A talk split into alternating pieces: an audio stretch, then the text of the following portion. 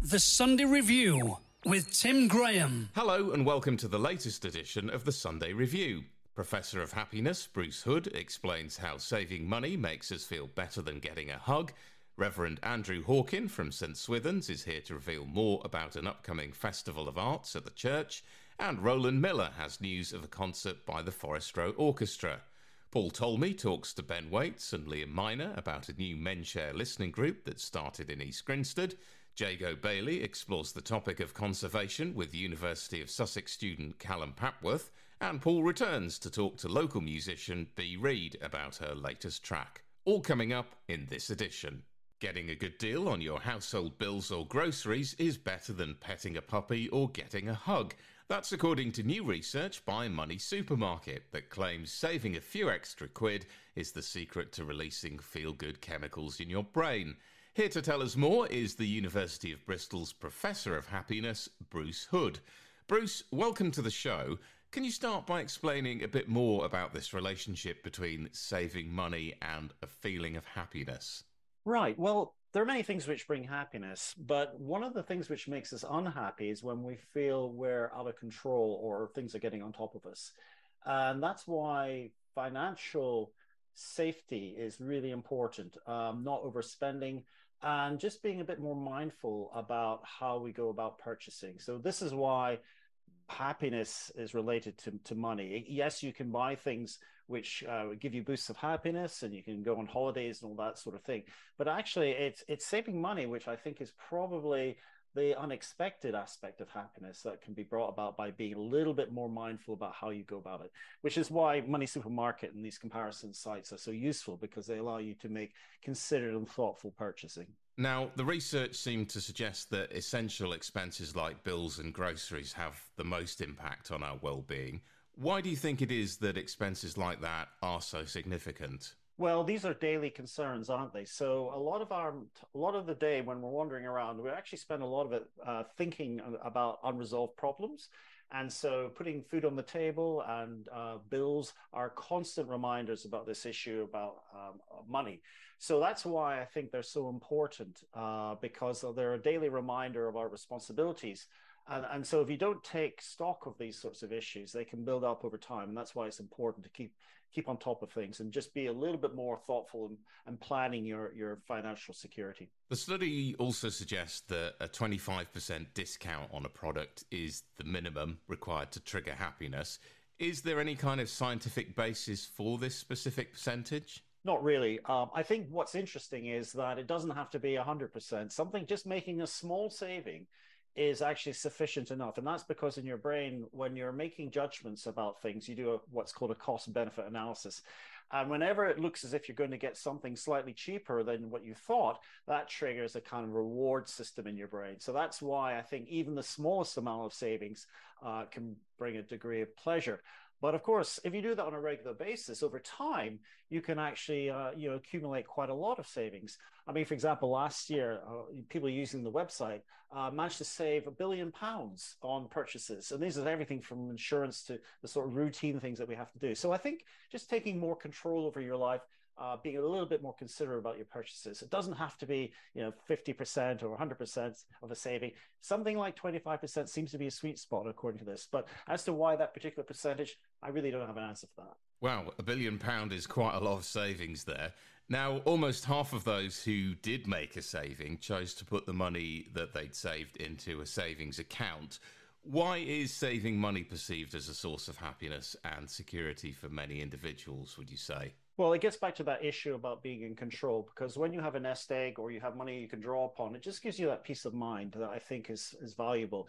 Uh, you don't have to spend it, but the knowledge that you have access to it makes potential threats a lot less, uh, um, you know, negative. So I think that's what saving money does. It gives you a sense of security, a sense of control uh, over the unpredictable. Interestingly, the research highlights that a significant percentage of the population feel unhappy when thinking about their finances, particularly those aged 45 to 54. What are some of the potential strategies or approaches that can help people improve their financial well-being and overall happiness? Well, I think planning is most important. So um, rather than just uh, spending without thinking, I think it's worth considering um, why you want something, why you want to spend something, and then go about it in a very thoughtful manner. One of the suggestions I make is that before you make a, a purchase, uh, is just take some time out, set a timer on your phone, or just take 30 minutes before you make that decision, because that gives you a, a sort of uh, opportunity to consider it a little bit more, or imagine what that purchase will mean to you in six months' time. Because very, very often we can be very impulsive in our purchases, and that's why I think it's important to take this deliberate action in making decisions.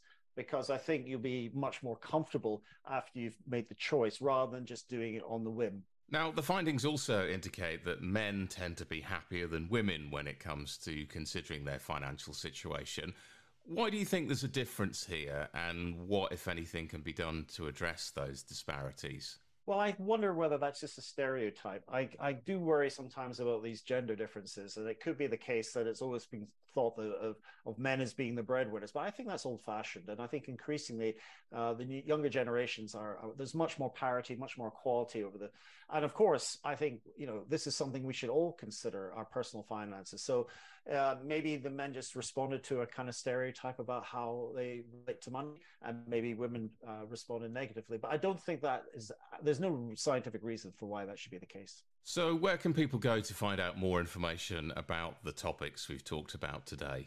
Well, we can learn more about the, the survey at moneysupermarket.com forward slash mission hyphen billion. But what's really cool is they've put up a, a quiz uh, related to some of the information that we've been talking about. And uh, if you undertake the quiz, Money Supermarket will donate one pound to charity. So not only do you learn and you test your knowledge, but actually you can be altruistic and you can help other people who are in need. So I think it's a really good um, campaign by Money Supermarket. Great stuff. Bruce, thanks so much for joining us today. Thank you. To find out more about the research and take part in the quiz that Bruce mentioned, visit moneysupermarket.com forward slash mission billion. That's moneysupermarket.com forward slash mission billion. We'll post a link on Twitter at Sunday Review 107 and on facebook.com forward slash Sunday Review 107. Next week sees a festival of arts at St Swithun's Church in East Grinstead. The five day event features art, photography, textiles, floral displays, and daily musical events. To tell us more about what's taking place, I'm delighted to be joined by Reverend Andrew Hawkin from St Swithun's. Andrew, welcome to the show. Can you tell us a little bit more about how the festival came about? Yes, hello. Um, thank you for inviting me. Uh, the festival came about really as uh, one of the art teachers from Sackville School happened to say, Oh, wouldn't this make a great venue uh, to display artwork? And I said, Well, yes, uh, we're open to that. And it began from there, small beginnings. So in the first year, the first time we did it, we had the artwork, GCSE and A-level artwork from Sackville School, and we displayed that uh, within the church and did some music around it, and it uh, brought in the crowds. So the following year, we decided to expand a bit and invite Imberhorn School to join in as well. And really, it's uh, gone on from there with a little bit of a break for COVID, of course. As you say, it's grown year on year. What can people expect from this year's event? This year's event uh, will showcase uh, Imberhorn and Sackville artwork again uh, from sixth form and uh, GCSE level pupils. And uh, there will also be the musical uh, events around that the, the, exhibition. and there is a lecture by our local historian, um, Catherine Ferry, on the Monday evening as well. And I gather she's going to be talking on the topic of East Grinstead by Sea, which sounds very intriguing. What more can you tell us about that? It's a very intriguing title, isn't it? And I think she's keeping it well under wraps so that uh, it, it uh, perhaps draws people in. But obviously, um, there are things like uh, the the Bluebell line, uh, and uh, various bits and pieces like that. And uh, our connection, obviously, with uh, the Sackvilles um, and uh, the the pavilion down on uh, Bexhill at the seafront, um, and all all kind of things like that. So I guess that's the kind of direction she might take us in. Now, aside from the rather intriguing talk and the art exhibitions we've spoken about, there are a number of musical events. What can people look forward to over the five days? Yeah, on the Friday lunchtime, Um, some musicians from Sackville School will come and perform for us in the church. Uh, they did a very good show earlier on this year, and I'm sure we shall be treated to reprisals from those. And uh, then we have an organ demonstration and recital by our own musical director, Adrian Goss. Um, and uh, you might like to uh, know that we've spent about £30,000 in restoring the organ this year with, a, with some new stops and balancing up the old organ. And so it is sounding tip top. And so Adrian will give a demonstration uh, with cameras inside the organ and at the organ uh, desk itself so that people can truly have a good sense of what goes on uh, behind the scenes, as it were, because normally you can't see the organist. He's in one of the side chapels, and of course the uh, the pipes are way up loft at the back of the church, and uh, it will be good to see what actually goes on. And uh, I think Adrian will open up uh, the book for us and uh, really give us a, a, a good tour of what the organ is capable of. It's a very large instrument, as, as people often remark, um, can be loud, but it also has some very interesting uh, soothing stops as well, if you like. So that's Friday. What's happening on the Saturday? We have um, a new departure. We have a jazz singer coming from Oxfordshire, um, uh, Fleur Stevenson, on the Saturday evening. That is a ticketed event, uh, but uh, I have known Fleur for a very long time, since uh, I was in ministry in Oxfordshire. Uh, she was actually a junior member of the choir there, uh, but now she's a, a, a, jazz singer on the London scene, and we and she's bringing her own band with her, and hopefully that will be a, a new departure for St Swithun's to have a bit of jazz and a different scene, if you like, of music. And I gather local favourites Ensemble Reza are going to be putting in an appearance as well. Yes, they're returning. Last year, they they brought along themselves and gave us some great fun-filled uh, time of music over the lunch period on a on the Tuesday. They're coming again uh, for half past twelve on Tuesday, the fourth of July. And uh, if anyone knows of them, they are a, a very um, very capable, but also a, a great fun uh, little ensemble, and uh, they they give you a, a, pretty good story. Last time they centered all the music around East Grinstead, and it was amazing how much uh, there was to do with uh, East Grinstead or Sussex. And uh, so we look forward to them returning and taking us in another musical direction that is is a free uh, concert on that day. Uh, donations um, would, would be invited, but it's a free concert to anyone who'd like to turn up at 12.30 on the Tuesday. As you've mentioned, you need to pay for some of the events. How can people get hold of tickets for those? Um, you can obtain tickets from our parish office at St Swithun's uh, or online um, from our website, uh, or you can telephone the, the, parish office, as I said, and obtain them that way. Um, for the uh, lecture by Catherine Ferry, uh, tickets are available also in the bookshop in town in the High Street. Uh, John is a great fan of Catherine, so uh, he, he looks after her there as well. So that's a, a second place to pick up tickets. For many of the other events, it's donations welcome. What are you planning to use the donations for? To be honest, uh, most of the donations go to cover the costs of mounting the festival. We don't intend this to be a money making exercise at all. Uh, it is uh, an event for the whole community of East Grinstead. Uh, and most of the money that we make will be used, uh, as I say, to defray the costs of putting it on. There's a huge amount going on over the four days. Where can people go to get a reminder of what's on when? All of the events will be published uh, on Facebook. Um, they will be on our website. And the, there is a trifold leaflet. Uh, they can obtain copy of that in the library uh, in East Grinstead uh, and uh, in the bookshop. And if they pop into the church, there are lots and lots of publicity leaflets there as well. And we've even distributed some leaflets around the town. Fantastic. Andrew, thanks so much for joining us today, and I hope the festival goes well. Thank you. Um, I hope it's going to be another good festival. Last year we had an excellent footfall, and uh, once again, we look forward to welcoming in our community around us. To book tickets and get more information on the five day Festival of Arts, which runs from Friday the 30th of June until Tuesday the 4th of July, visit swithin.org.uk. That's swithin.org.uk and then click on Festival of Arts. You can also contact the parish office on weekday mornings by calling 01342 325 026. That's 01342 325 026.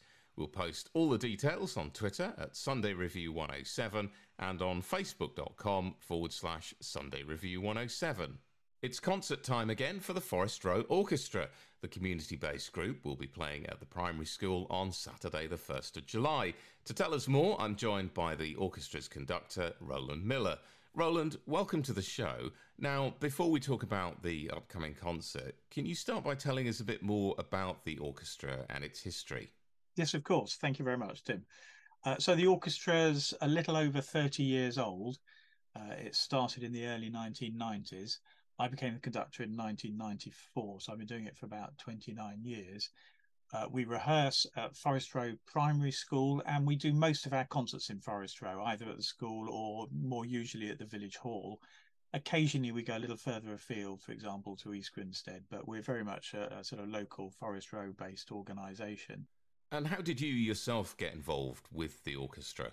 Well, slightly by accident, actually. I I moved into Tunbridge Wells because my wife comes from Tunbridge Wells, um, um, back in 1993, and I was looking. I was really looking for a choir to conduct because that was my experience, my background. And I saw an advert in the Tunbridge Wells Courier, and I misread it. I thought it said Forest Road, which was a road just quite close to where we live. And I thought, oh, that's convenient. So I phoned them up and made made the arrangement to go along for an audition and then discovered right at near the end of the call that I'd got the location completely wrong and it was actually Forest Row, which um, is about 25 minutes away. And, and I sort of thought, well, I was too embarrassed to admit my uh, my mistake, so I, I, went along to the audition, and uh, it went pretty well. And uh, well, I'm still here. So, can anyone join the orchestra, or do you need to be of a certain standard first? We don't audition. It's very much uh, uh, people come and play for fun. So it's very much um, a, a, a, an orchestra that people are going to like to come to the rehearsals and enjoy playing. So as I say, we don't audition. We um, we suggest a kind of minimum standard of grade four or five in order to get um, you know get some enjoyment out of it and, and not feel too stressed during the rehearsals or in the run up to a concert. Um, but that's just a suggestion. As I say, the primary aim is to, is to have fun and for people to enjoy their Saturday mornings, which is when we rehearse. And are you looking for any particular musicians at the moment? Well, um, we, we, we could always do with more string players, um, violins, violas, cellos, double basses. Um, there's never a limit on how many string players we want. So, uh, uh, otherwise, at the moment, we're short of bassoons, which would be nice. Uh, another horn player would be good. Um, but but as I say, the focus is very much on string players. So you mentioned that you meet on Saturday mornings to practice and rehearse. Do you meet all year round? We meet during term time, uh, and we rehearse from nine till ten thirty at at the primary school, Forest Row Primary School. Now you've got a concert coming up next weekend. How many times do you normally perform each year? We do two concerts a year normally, uh, beginning of February, beginning of July, and they're most usually for charities. We like to use to local charities, support those where we can. Otherwise, um, to the national charities. So, tell us a bit more about the upcoming concert. How did you decide what pieces to include? Well, one of the pieces we're doing, in fact, the longest piece is um, a concerto by Mozart, his concerto for flute and harp and that really the idea for that really originated from the fact that um, I had a flautist in mind, a, a, lady who had come and played for us a few years ago, and she played a Mozart flute concerto and uh, was very good indeed. The orchestra loved her, um, and I do know one or two harpists, so I thought let's put them together. And very conveniently, Mozart had written a concerto for flute and harp. It's the only one I know of. Um, so that's the really the sort of mainstay of the program. That's a, a good half hour. So then it was just a question of finding another couple of pieces to fit in with that. Um, and I thought another piece which includes the harp would be good. Um, so the um, the suite from Pelléas et Mélisande by Gabriel Fauré, the French composer, um, fitted that bill. That's just under a quarter of an hour. And the other piece we're doing actually was a piece that was written for us about 25 years ago by um, Andrew Campling, who's the son of uh, someone who played it in the viola section for us back then. And he is a, a, a sort of well established conductor and composer in London. So he's written a suite. He wrote a suite called the Glenfinnan Suite. Um, so it's based on Scottish melodies. So putting all that together, um, that forms quite a, quite a varied program. I hope. Sounds fantastic. How long does it take you to put together a performance like this? Well, as I say, we rehearse um, all through the all through the um, term time. So um, you know, so that's probably about three months worth of rehearsals on Saturday mornings, each for for each of those concerts. I would say. So, remind us where and when is the concert taking place? So the concert's uh, a week on Saturday. It's on the first of July, and it's at the Forest Row Primary School, the Church of England Primary School, which is where we rehearse. We we usually do concerts in the village hall, but we we they were double booked this this year, so we're doing the concert at the school, which is actually a really good venue. Um, that's on um, just off Hartfield Road um, in Forest Row. The concert's at eleven o'clock. Um, we offer refreshments in the interval, so the concert I would say would probably finish around twelve forty-five. And how much are tickets for the event? Tickets are six pounds for adults, one pound for children. We, we try and keep it accessible. You mentioned that the proceeds from your concerts go to good causes. Which charity have you chosen for this concert? Well, this time it's a charity actually um, suggested by our harpist, Anna Wynne, um, and that's Alzheimer's Research UK. A charity which, as it says, um, basically researches the causes and potential cures for Alzheimer's and, and, and other dementia type diseases. Brilliant. So, if people want to find out more about the concert or the orchestra in general, where can they go? Best site is probably we have a Facebook page. If you just search for Forest Row Orchestra, that that would bring it up. That's great. Roland, thanks so much for joining us today and telling us a bit more about the orchestra and your upcoming concert. Thank you very much for having me. The Forest Row Orchestra Summer Concert takes place on Saturday, the 1st of July at 11am at the primary school on Hartfield Lane in Forest Row. Tickets are £6 for adults and £1 for children, with proceeds going to Alzheimer's research. For more information on the concert and the orchestra in general, visit forestroworchestra.com. That's forestroworchestra.com. We'll post a link on Twitter at Sunday Review 107 and on facebook.com forward slash Sunday Review 107. You may remember that we featured the Men Share listening group a few months ago on the show. The Crawley based group has now started weekly sessions here in East Grinstead. Paul Talmey found out more from Ben Wates and Liam Minor on his mid morning show this week. Their conversation featured some sensitive issues.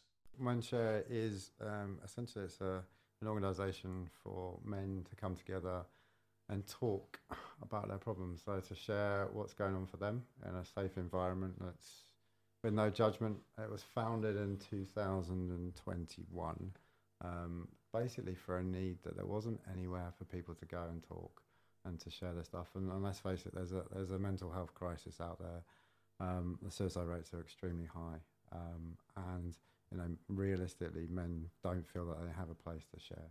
Unfortunately, this this organisation was founded um, because of that need. It'd be better if the need wasn't there, mm. but ultimately it is. And the brilliant thing is that the numbers and people that are turning up to this are are really high, and people are getting an awful lot out of it. So, um, yeah, I'm very passionate about about people getting help and sitting in these kind of circles and talking and doing the work that we do, it transforms lives. So, mm. and we, we were saying just before we came on air that the the hardest part of it is, is just getting through the door. Absolutely. That's the first. That's the that's the toughest part. Yeah, and and for me, you know, my my experience, I've I've sat for many many years in circles, uh, not necessarily menshare before menshare, helping people with various different problems. But you know, I was one of those people, and I had to walk through a door and sit my bum in a seat and get some help. And you know, it's transformed my life. And the fact that Men's Share is out there now and coming to East Grinstead, I've lived in East Grinstead all my life, well, since I was two. And it's really nice to see that there's a group that's being formed here that will, you know, will help people in a multitude of different ways. You know, they, they can have mental health issues for, for so many different reasons. But the reality is lots of people keep it contained inside. You know, they don't know where they can get access to help. Whereas, you know, you come and sit in this circle without judgment. You can hear from other men similar circumstances. People can empathise with you. They can they can understand what you know that, that you've got a problem, and they can offer support and signpost you to a place that you may get help, or you may get help within that within that circle. But mm. you know, it's so powerful, and I've seen it. We've been to that. We've got what we've got meetings in Crawley or circles in Crawley, and I've seen it in action. It's that's fantastic. And it's great to be, you know, bringing a lot of my expertise and skills to be like a leader of that circle and give back to the East community. And I think, you know, it's something that's been crying out for. You know, we need we need men to be talking. You know, we really need men to be talking and to talking about their problems because if you keep it inside, it causes you all sorts of problems. Would, would, would you say there's an element of maybe relief when you've when you when you finally go right? I need to do something about this, and you go through the door and you think, right now I'm going to get some help. Yeah, absolutely. I mean, just just the fact that you've been able to talk to somebody that potentially understands is a huge relief. You know, it can guarantee if you come and sit in one of these circles that by the time you leave, it will it won't feel any worse, but you'll probably feel a whole lot better. Mm. And that's that's the truth, you know. And and not only that, you'll have you'll have connected with people that that can that can help you. you yeah. Know? And it's okay to ask for help, and that's a really important thing for mm. me. Uh, one thing I had to learn about eight years ago: it's okay to ask for help. Uh, and if you're really struggling, or if you're just struggling a little bit, you know, reaching out and asking for someone to say, "I'm not okay. Can you help me?" is so important. And I was I was saying to you earlier, I was met with a family from East Grinstead that that their son tragically didn't couldn't get that help, and they're really supportive of, of this initiative of Men Share. And um, you know, I met with them a couple of weeks ago, and it was really heartbreaking to hear their story. But they really want to help men in this area, you know, from 18 onwards to to access help, you know, to not have to get to a point where there is no return. Um, and to be, you know, to realise that there are support groups out there, there are people out there that understand them. Um, Lee, let's bring you in because you've been you've been helped by the group. Yes, yeah. Um, so tell us, your, tell us your story. I um, I was introduced to the group uh, probably end of March time, um, going through a lot of different situations um, from uh, severe knee injury to loss of job to uh, loss of home, loss of relationship, um, parent alienation, um, and all those. You know, my world crashed effectively. Um, and I was finding myself becoming more and more anxious and, and you know stressed and, and just not able to cope. So um, I was signposted to Men Share, um, and I have to say I haven't I haven't looked back because I, I think about it now and I wonder what I where I'd be without it and I'm I'm not sure that picture is a pretty one. No. Um, simply because there is nowhere for men to go at the moment other than this Men Share, mm. Where we can go and talk and, and not feel judged and not feel like you know we're lesser we're lesser men than, yeah. than we are because you know as men we are proud and we you know we're we're, we're the hunter gatherer. Mm. and we're out there and we're and we're fighting every day and, and sometimes it just becomes too much and, and, and we feel like we have to hold it in and and that's dangerous. Yeah. And we know this for so many reasons because there are, the, you know, like Ben's mentioned, there's way too many men mm. that are getting to the stage where they cannot see a way out, and that yeah. can't be right. No, because you know th- there is always a way out. You just need somebody to maybe help you, um, and and asking for that help is the first step. So. Um, I'm starting my journey. Um, I'm three or four months in, um, but I'm, you know, really invested in it because I know how much it's helped me. Um, I can now cope with situations that land on me in a in a far better way than I did, you know, twelve weeks ago. Mm. Um, so getting getting the message out there to to these men is that listen, you know, it's not you, you're no less a man to to to ask for help. So, you know, make that step, make that call because it will change because everything is temporary. Nothing is permanent, mm. whether it be good, bad, or ugly. So um, trying to get into the guys, you know, that sort of mentality and, and, and, and supporting them where we can um, is, is is what it's about. And like I say, it's it's massive. It's been a massive part of what mm. I'm now doing, and, and being a an engagement support leader is, is, is really important to me, and I'm, and I'm really looking forward to the challenge ahead. And the fact that you can empathise with people as well. Look, I've I've been there. I know what it's like. I can, you know, if I can turn it around, so can you. Uh, it's amazing. Yeah. Uh, I remember, you know, I'll never forget my first circle. Um, you know, I walked in there thinking nobody's going to understand what I'm going through. Um, and yeah, literally walked out of there just astounded. Uh, you know, and, and a bit of sorrow there as well because there are so many men going through so many Mm. things. And, and, a, and a lot of it is to do with relationship stuff and police stuff, and um, which is which is never good. Um, but our voices are not, are not really heard out there at the moment and that needs to change because if you don't change that, we're going to continue seeing these suicide rates increase. So, to give the man the skills that he needs, whether it be anger management, whether it be you know relationship situations, whether it be child um, access, um, financials, uh, housing. I mean, I'm homeless at the moment. I'm living out of my car. Hey, you know, it is what it is. But you know, trying to get through to the council and that it's not easy. Ben, let's um, let's come back to you. Tell us about your story as well. I'm not as interesting as Lee, but you know, I grew up. I mean, I, I, I had an interesting, uh, interesting upbringing. You know, from my dad died when I was really young. I left an awful lot of scars in my life, um, and I wanted to go and help people. But ultimately, inside, I wanted help. I grew up very sad and very, you know, very afraid as a kid. Um, and you know, I went down some interesting paths. I won't go into the details, but you know, interesting paths, and it took a lot to get me back from essentially the depths of a very dark place. And I ended up first responder on motorways, dealing with some pretty tragic, horrific stuff, seeing some stuff that left me in a really, really dark place. You know, at the end of the day, you don't, you know, whatever your background, you can come into dementia. You know, I, on the surface, I was a very successful person, very good job, but I had massive PTSD, chronic insomnia. I had issues with, with all sorts of things, and, and I didn't know how to get help, and, and essentially I became broken. I became hmm. absolutely broken, and I did not know how to ask for help. And there wasn't a men's share group there, there wasn't. A, but when I found the right people that could help, you know, my life started to transform. It started to really transform. I started to sit in circles similar to this, and people showed up for me. They showed up for me, and I realised that you know I wasn't alone. I wasn't. I didn't need to be alone. Mm. And I, I mean, I accessed help through the NHS. I accessed help through charity support groups. You know, I was literally at a point where where you know many people are where they didn't want to be alive anymore.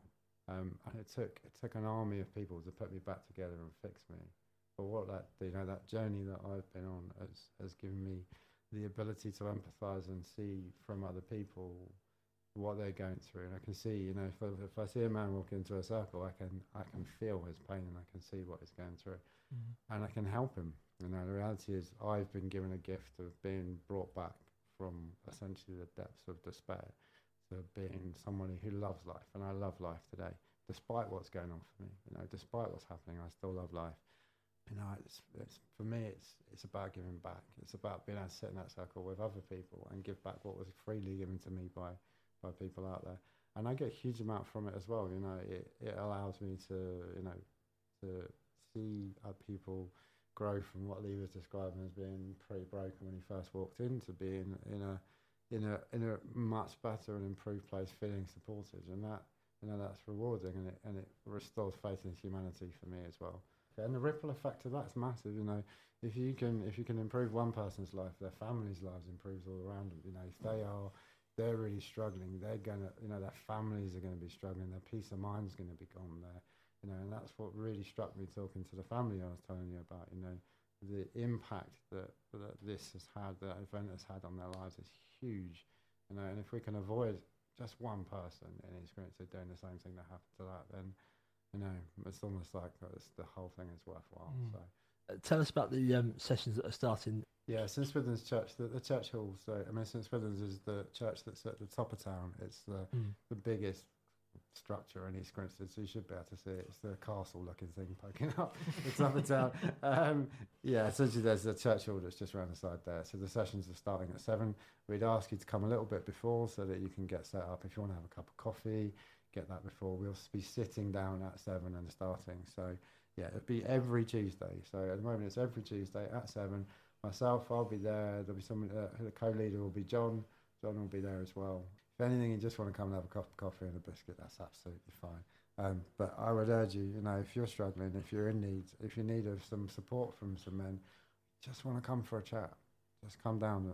Um, it's important to I think mention as well that you're invited in the circle to to sp- to speak if you choose, but Mm. there is no obligation. Yeah. So if you wanted to just come and listen and, and see what it's about, there's no no one's going to force you Mm. to, uh, to to tell your story. That's that's for you to do when you feel ready. But you know, just know that you'll be you'll be supported and you'll be held, and and there'll be people there that can empathise. Ben Wates and Liam Minor talking to Paul Talmey about the Men Share listening group. The East Grinstead sessions take place at St Swithun's Parish Hall every Tuesday evening. Doors open at 6:45pm for a prompt start at 7. Hot drinks and free parking are provided. For more details on the session and the other groups running in Crawley, you can visit mensharelisteninggroup.co.uk. That's mensharelisteninggroup.co.uk or call 07508 336 995. That's 07508 336 995. We'll post all the details on Twitter at Sunday Review 107 and on facebook.com forward slash Sunday Review 107. On his environment show this week, Jago Bayley covered the topic of conservation. Providing an insight into this was Callum Papworth, a student at the University of Sussex. So I study geography and international relations. The international relations part often often becomes a lot of international development, which is why I study kind of a lot of things about environmental conservation and you know colonial, colonial perceptions of, of um, the environment, stuff like that. And then the geography part of it also kind of comes into that a bit with sustainable development and looking at a bit of that. And why do you think the environment has had such an appeal for you in terms of when you pick your modules? I think it's probably for a couple of reasons. So I come from quite an environmentally conscious family. You know, my parents are very environmentally conscious. My stepdad's like really into like wilding and stuff like that. Mhm. Um, you know, I come from quite like my step family's quite agricultural in that in that regard. Um, and then I think it's just something that you know I've kind of heard a lot about in the media. I think we all have, and it's something that I think through that I've become quite passionate about and like trying to become more aware of it because of climate change and how prominent it is and how big of an issue it is. I think that's kind of had quite a big impact on on how I think about things. Just for our listeners, could you just talk a little bit about what conservation is and why it's such a hot topic?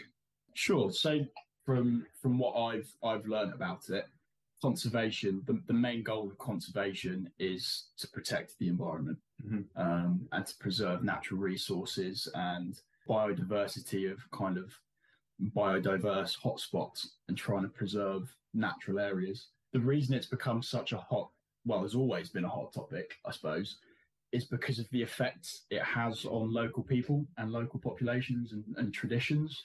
In that sense, it's quite controversial um, because a lot of conservation is about restricting human access to to natural areas. That's why it's become so controversial. Have you looked into any particular case studies where you've got a conservation um, effort taking place to protect a certain area, but there's also conflicting impacts of that where you know a local population might be at, at risk in some sort of way? Yeah, so I, I think the biggest one, the biggest one that I've looked into is the Maasai in in Tanzania. It's a very well known topic. There's there's so much literature about it and so much research into it because it's it affects such a group, big group of people. And you know, the Maasai are kind of seen as like the cultural flag bearers of of African identity and Mhm. are often kind of overrepresented, I'd say in a way. Yeah. Which I guess is why it's it's such a, a popular topic to talk about. Mhm. I'd say that's that's probably And what, one. just for people who might, I'm sure most people have heard of the Maasai, but Mm, yeah. what's what sort of characterizes the Maasai in terms of how they, what sort of um, livelihoods they live in in Tanzania, as you've looked into? They're a pastoral community, Mhm. so that means that they they they live off the land Yeah. exclusively, and all of their you know agricultural techniques and and traditions and culture is all linked to the land that they live on. Mhm. It's all very very connected. Which is why conservation can become such an issue for a community like that. Because if you try and separate them from their their surroundings, it's almost like you're separating them from their culture. I would say. And going into the, the specifics of, of that case study, Mm. I read that you've looked in with your essays, you focus on the evictions that have been Yeah. taking place. So, Mhm. what's the justification for the evictions of the, the Maasai from their ancestral lands? So the, the main justifications would be there's this idea that the Maasai are negatively impacting their environment and that they're they're detrimental to the to the ecological well-being of the of their, of their environment in Tanzania. So the government's main objective is to in order to preserve the environment, you remove the thing that that you, you perceive to be the most harmful to it, yeah. which in this case is the Maasai. Mm-hmm. So they're trying to evict them in order to preserve the environment.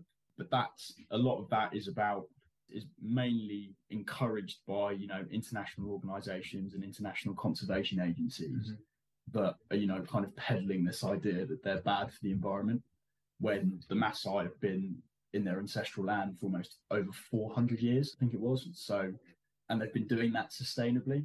So to then come in and suggest that they're the negative they're the thing that's that's the problem is is where why it's become so, so controversial because it's so obviously not the case you know yeah would you say that the you know you you feel sympathy towards the tanzanian government because it's almost broader global forces that are are driving this what what are the sort of main factors responsible for this process that's been playing out you can't just look at it as a local case. Mm-hmm. It's not just the Tanzanian government that they're they're not the bad guys in this. Mm-hmm.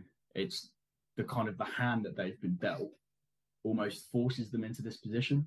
So you, you have to take into account colonial histories and and where they are kind of on the economic ladder in the in the global international system. So I would say more than it being the Tanzania's Tanzanian government's fault, I would say it's the the kind of the neoliberal model within which it sits. Um, so you kind of get this commodification of of green spaces and green lands, which kind of we see as like as conservation areas because they they become tourist attractions and this this way to make money for local governments that are I would say disadvantaged because of their histories. So they have to look for other ways to create money and generate income in, in the position that they're in. Yeah. What sort of histories are you referring to? Their, their colonial histories. Colonial histories. Yeah, yeah, yeah, without a doubt. Yeah, without a doubt. And for those who, who maybe aren't as familiar, what is neoliberalism and why is it an important process mm. to, to consider when we look at these examples? Yeah, ne- neoliberalism is quite a tricky one to define. Yeah. Um, I think you'd struggle to find one specific definition. I would say in this case, it's more important to look at the economics of neoliberalism. So neoliberalism is all about minimal government intervention in the economy. And the idea behind that is that it then produces more income for everyone.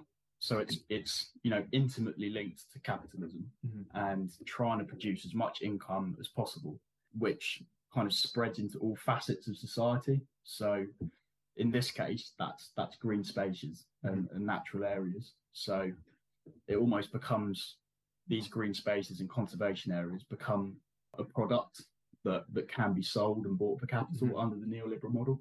If this way of doing things, as you've as you've said, is, is disadvantageous for indigenous groups, Mm. how can we strike a better balance between protecting our natural resources and also protecting the interests and cultures of certain groups? Is there a way forward? I would say that there is, but it's not. I, I think the idea behind conservation is good. Like we do have to look after our, our green spaces. We do have to protect these these valuable resources because otherwise we we might not have them for longer, Mhm. for much longer. There, there isn't one kind of model that you can you can you can use for every conservation area. I think it's very location specific. So there's this idea of of trade offs, right? So you have to look at the specific case of, of the conservation area that you're looking at, and you have to look at the how the local population interacts with their area, um, and what sort of traditions and, and the way that they live are linked to, to that area, which is often overlooked because Yeah. you've got these, you know, massive corporate entities and these massive organizations that gloss over that. They they miss it. So I think going forward, we just need to be more aware of how conservation affects local populations Mm. and come up with you're never gonna you're never gonna keep them completely happy because you're going to be restricting them. Mhm. That's that's the idea of conservation is you're you're you're preventing people from interacting with their surroundings, Mhm. which is a tricky thing to justify, I think. So you have to you have to just take into account what's going on on the ground and, and try and try and make policies that are as fair as possible and mm-hmm. trying to protect the environment, but at the same time respect, respecting indigenous rights. And would you want to see indigenous groups to have the ability to be more active in those policy making decisions? Oh yeah, absolutely. So they I think particularly with the Maasai, they've been pretty absent from making policy decisions. Mm-hmm. I think initially they they were involved a bit more, but as it became bigger and much a much bigger issue, their voice was kind of lost in all the noise, and it became all about the conservation. But then you, you everyone seemed to forget about the Maasai, which obviously you know has come back around because there's been such a big you know human rights movement towards it and trying to promote awareness. Like it went to court several times, prevent the eviction of the Maasai, and they, Yeah. they did win that. They did win that um, court case. So yeah, definitely you need more indigenous voices in policy making and conservation, Yeah. without a doubt.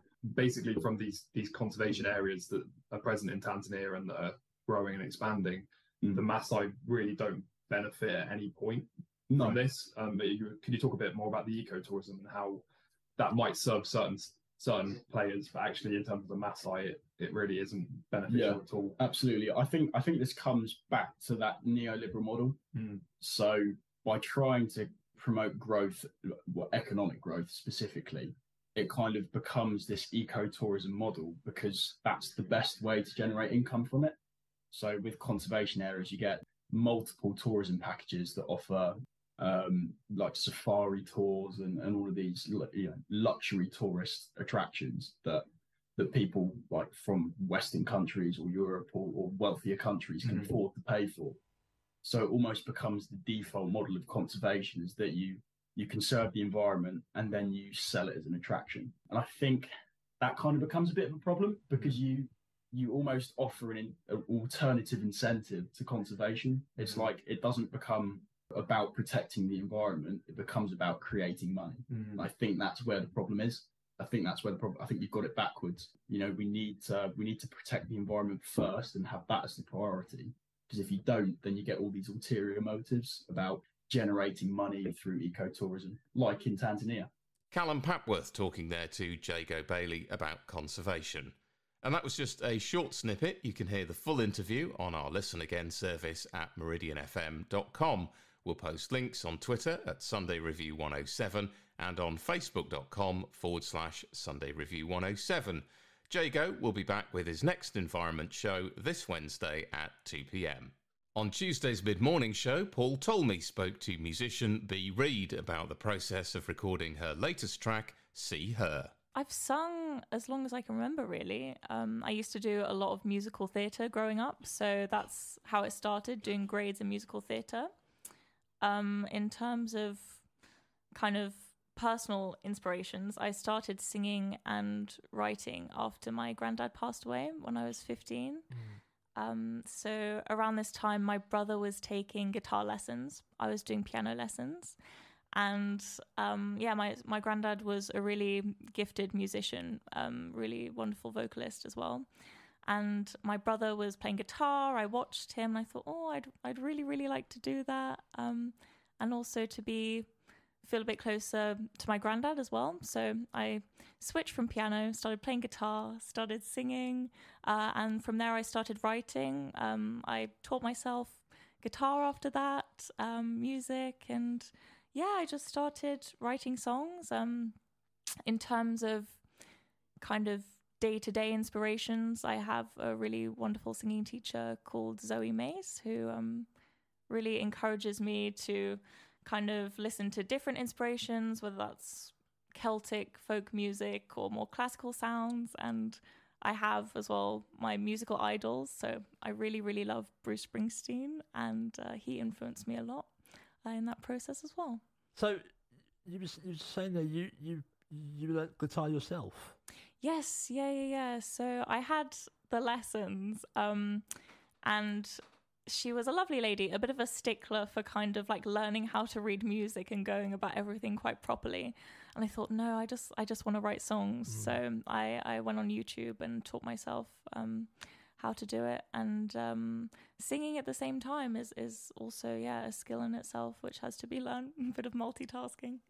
So take us through then the, how you how you actually put a track together because obviously there's a lot. It, it's Mm. it's it's great to hear the end result, but there's so many different elements to it. The the, the music, the lyrics. The, Yeah, yeah, yeah, yeah. So the process, there's a process of kind of writing the track and then the process of production. So I'll talk a bit about both. Mm. Um, the process of writing is usually for this song, uh, "See Her." It was a very kind of quick and easy process. Um, I started off with two chords, and then I thought about kind of what was going on with me emotionally. Um, and my best friend had just moved to Wales, and it was kind of about missing her and imagining that I was seeing her like on the street. I don't know if you do that, like where you mistake strangers for kind of people that you really, really want to see. Um, so yeah, I I just wrote the lyrics in about half an hour to the chords, and then the song was done.